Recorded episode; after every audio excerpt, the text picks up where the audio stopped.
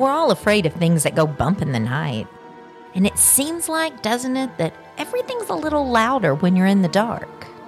You know, you're lying in bed, but you're thinking about, I don't know, creepy clowns, possessed dolls.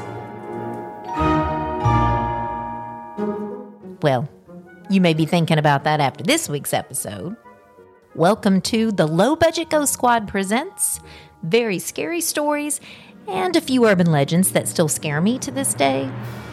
Hello there, I am Natalie. I'm Allison. And I'm Ethan. During October, we've been bringing you a new set of tales every single Monday. Today is the final one for this Halloween season, and we saved some of our favorites for you. And I want to warn you, some of these are a little intense, and I'll just say it, some are scary. It doesn't take much to scare me, though, I have to say. But I did want to give everybody a warning because here we go.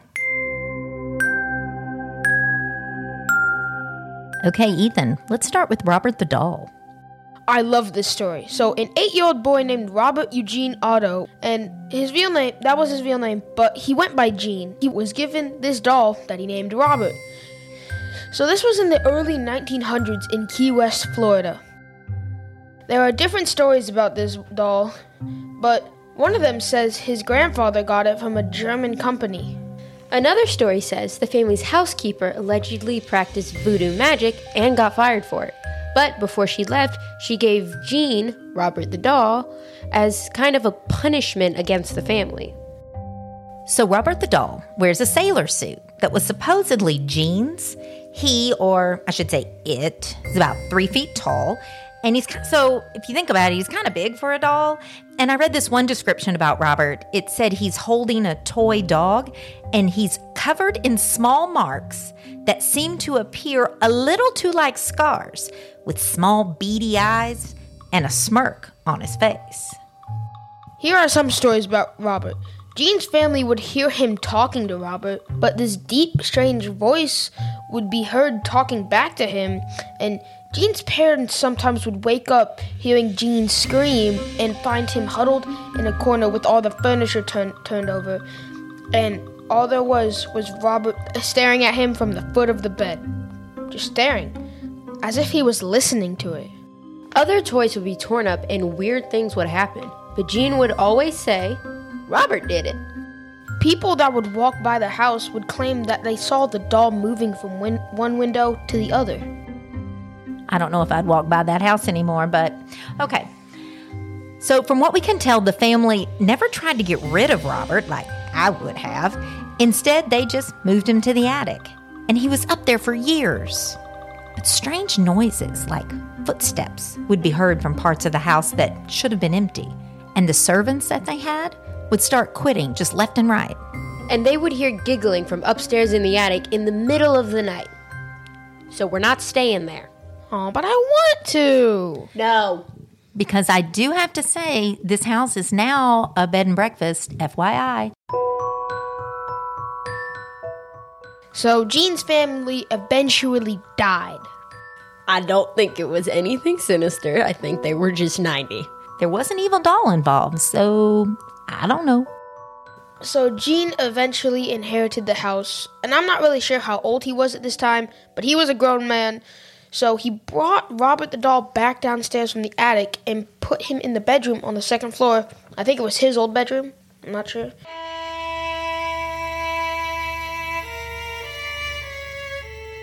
He kept the doll propped up against the window and kids would and kids would be scared to walk by the house because they claimed they saw the doll just disappear and then suddenly reappear. Then, at some point, Gene got married. And I don't really think the wife liked Robert the doll that much. Would you? And the doll got sent back to the attic again. How about we just get rid of it? You've seen the movies. That wouldn't work. He'd somehow always come back just like Chucky. But he'd be dressed in a sailor suit with his tiny dog toy and not overalls. Now, some reports allege that Gene spent the rest of his days in his room painting with Robert the doll by his side. And allegedly, his wife died a few years later. And again, I'm assuming she was still living in the house with Robert the doll. So after both of them are gone, I think someone else started living there, but they started hearing footsteps in the attic. And there's one version out there that said that one day this plumber was in the house and he claimed he heard giggling. And he turned around. And what did he see? But that doll had moved across the room by itself. No, thank you. One guy said he was in front of Robert and his buddy was telling him the story of the doll. And he claims that Robert's expression changed, as if he was following his conversation. One of the guys criticized Gene, and then Robert's expression looked mad. One of the men said that there was some kind of intelligence there. I mean, the doll was listening to them. So then in 1974, the house gets sold and the new owner claimed that Robert would be in different places than where she put than where she last left him. And I don't know why she's even keeping him there, but I don't know. Um, but allegedly, and I stress allegedly because it's just this lore that's out there, they'd see a, a different expression on his face. So she ended up donating it to a museum where Robert lives today. But you know, it doesn't end there. So, according to several sites, some people who have worked at the museum said that they've heard footsteps at night when it couldn't have been anyone else because, you know, it was at night and it was closed. Cameras and other devices will sometimes malfunction when uh, around the doll. And you're supposed to ask permission to take a picture of him. And not from the museum staff, but from Robert himself. And when you're asking for that permission, you're supposed to do it politely or else. People that don't claim that they've had freaky car accidents after they leave, maybe they lose their job, get a divorce, you know, stuff like that. I don't know if we can blame all of that on Robert. That could be a you problem. Uh, all right. Uh, so we talked about the curse, um, but okay. So the letters. We have to tell them about the letters. So people send letters to Robert, but they're apology letters. They tell him that they're sorry for being so rude around him and they hope he'll lift the curse that he once put on them. So, if you want to see Robert the Doll for yourself, um, it's at the Fort East Martello Museum in Key West. And you can see some of those apology letters too, did you know? Because they're posted up in his little glass display case. I guess he can read them. But remember, be nice to him or else. Let's go to Mississippi now and the ghost of Deer Island. Now, these two fishermen were on an island when they heard something coming from the bushes. And of course, they thought it was just a couple of wild hogs. Which would have been scary enough if it had been wild hogs. But the sound started growing louder. So they went over there. Not saying I would have done that, but there they go to go check things out. And there was a headless skeleton. Skeleton. My bad. I always say skeleton. Did you say skeleton? Skeleton. I love the Nightmare Before Christmas. My bad, y'all. Yes, a headless skeleton. And it was just standing there. I mean, what else is it going to do, I guess? But now these two guys, as you can imagine, took off running, which I can't blame them. And there was this skeleton, headless, running after them. They got away, but the story is based on an old pirate story. So the captain of a pirate ship went to Biloxi Bay to bury a bunch of gold, and he took two of his fellow pirates with him.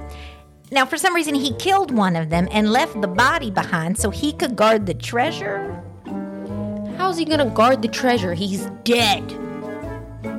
But apparently it worked because now there's some headless skeleton running around. Now, other people claim to back this story up. You've seen a headless skeleton running around in the Biloxi area, you let me know. Also in Biloxi, maybe you've seen the firewater ghost. It's this blue light that moves over Biloxi Bay. Now, one of the people who talked about seeing the headless skeleton also claimed that he had seen the firewater ghost. That was back in the 1890s. They claimed that they were rowing a boat at 2 in the morning for some reason and there was a blue light. Supposedly, that light is a sentry who patrolled the bay using a lantern to light his way. I can see that. So the same goes for the, like I said, for the headless skeleton. If you see the blue light, the firewater ghost, let us know. Now, I should say all this information it came from a site called Explore Southern History. Quite fitting. You know, so many ghost stories seem to be centered around some sort of weird bridge in the middle of nowhere. I don't know why, but we do know of one story that we want to share. It's out of Asheville, North Carolina, and it's called Helen's Bridge. It was built around 1909, something like that. And it connects to the big mansion to the rest of the city. Now, this mansion was called Zealandia. I believe I'm saying that correctly, because the guy who built it had spent years in New Zealand and came back home to Asheville. And this is on top of Beaucatcher Mountain. I just love to say that. So eventually, he died. And somebody got this big old house. Now, we have seen three versions of this story. And I just want to warn you that overall, this is kind of a really sad story and it doesn't have a good ending, but it is an interesting ghost story. So, uh, just fair warning before we start. You have Helen, who moved to Asheville with her baby daughter. And Helen was cooking something, and there's a fire, and she rushed into the baby's room to get her, but then Helen couldn't get out. Firefighters finally reached Helen and saved her, but they couldn't save her daughter.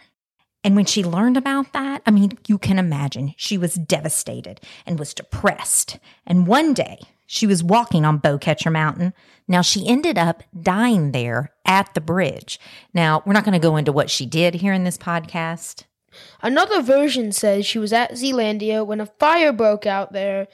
You see, some man who was in the mansion, not going to speculate who that was, but he had invited her to a party, but she was hesitant to go because she had her daughter. The guy says, Bring her. She can sleep in one of the rooms. Well, a fire breaks out, and Helen can't save her daughter, like the last story. Same deal. And then I read this version, and heads up, it, it's a little racier. But Helen was living at Zealandia and was having an affair with somebody. I don't know who that was. But lo and behold, she was pregnant. And that guy didn't want to have anything to do with her anymore. Now, at the time, this would have been super scandalous. And she was so distraught about it, you know what happened. But with all those versions of events, the one constant thing is that she died on that bridge. And some have said she s- could still be there. They've heard screams, others have claimed to have seen her searching for her baby, and then she's gone. And one story I read said she's actually talked to some people. Now, others have seen a shadow figure. Let's just hope it's Helen and not some weirdo. Anyway, we were told you have to go to the bridge, turn off your car, and yell for her, Helen! We heard, we heard just once was enough, but another website says you have to do it three times. Maybe you'll see her, maybe not. But supposedly, many a person has had car trouble after that. Their car batteries are dead, or maybe they just have my car battery because I swear that's always a problem I have. We tried to find Helen's Bridge, but what we were gonna do there, I don't know. Drove up Beaucatcher Mountain, those skinny little roads with these dramatic drop offs off to the side where you'd look straight down the mountain. And we kept going and going. I mean, it was on our navigation map, but we never did see it. And we kept looking and looking. And there were write ups about people walking there. So I'm assuming it still exists. Maybe it's nestled somewhere where the road doesn't go anymore. Or maybe we just don't have any sense of direction, which is highly likely. But we were ready to call her. Once, twice, three times, it didn't matter. But I was for sure if Helen had answered us, my car would have died. And maybe me too. So I think this next story is one of our favorites that we found when we were researching all these crazy stories. So here we go. The 16 year old girl had this babysitting job, and you know nothing good can come out of this when you're doing scary stories. But okay, she gets to the house where she's going to be babysitting and meets the family. Two kids seem sweet, so are mom and dad. But it gets weird because the parents say, Hey, after the kids go to sleep, we'd really prefer you to watch TV in our bedroom because the kids have been waking up screaming lately. And so if you're up there, you know, you'll be close by. They're right next door. Uh, right from the get go, I would have thought that was weird. But no one ever realizes that they're actually like in a horror movie until it's too late. So, okay, I go on. So the kids go to sleep. Everything seems okay until one of them says, right before they're about to fall asleep, Please don't let that clown get us tonight. And she didn't leave right then? Oh, no, she didn't leave. She puts him to bed. And then she goes into the parents' bedroom and wants to watch television. Again, so strange. So she's in there. And she notices like this bizarro clown statue that's in the corner of their bedroom. And it's like the creepiest thing you've ever seen. And she feels like it's staring at her. But stupidly, she doesn't do anything about it. Like leave. Now, I will say she does throw a blanket over it, so at least it's not looking at her. But her cell phone rang at that moment, right after she did that. And she answers it, and it's the kid's parents, you know, checking on things. And she says, Oh, yeah, everything's okay. But, um, I do have to say that that clown statue, it's been freaking me out. So I actually covered it up. I hope you don't mind. And there was silence on the other end. And then the girl heard the mom say, Uh, we don't have a clown statue. and she slowly turns around. And there was the blanket on the floor. But where was the clown? Oh my god. Oh my gosh! okay, this entire time I've been picturing Kyle's clown. Oh, Kyle is our neighbor, and he has this, I don't know, scary clown statue thing he puts up every Halloween. And it's funny because some years he'll move it around every night. So it's always in a different place, and you think that thing's moving around. And you know what? It kind of looks like he's looking at you. And if you want to see a picture of Kyle's clown, go to our Facebook and Instagram page. At Low Budget Ghost Squad, and you can follow our YouTube channel that has the same name. We hope that you have enjoyed these collection of tales that we've put together for you during this Halloween season, especially this week's Things That Go Bump in the Night. Well, we are hard at work to bring you season two, our latest adventure at a haunted hotel. And this time it's at the Lord Baltimore Hotel. And it is a beautiful old hotel with a few ghosts who don't want to leave.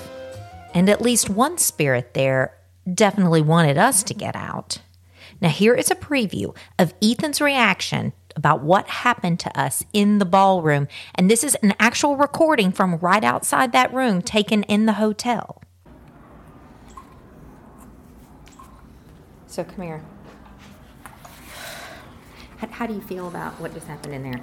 I do actually believe that there is an angry spirit there that is really mad at us because every single time we've been in there, it's been freakishly cold. We've always got, we've always get answered that's like, get out, don't come back. It's gotten, like I said, it's got freakishly cold, and I do, I don't like it in there. And you know what's funny? As I'm listening to it to put together this podcast, I hear something that I don't remember hearing when we were there. And we'll talk more about that in season two. Now, we're hoping to have that ready for you soon, so be sure to follow us wherever you get your podcast so you can be among the first to hear what happened at the Lord Baltimore Hotel. And of course, the Low Budget Ghost Squad is part of Spellbound Productions. Mom did the writing, editing, directing, producing, and telling us what to do. And thank you, of course, to Allison and Ethan for teaching us that if you have a scary doll in your house, just get rid of it.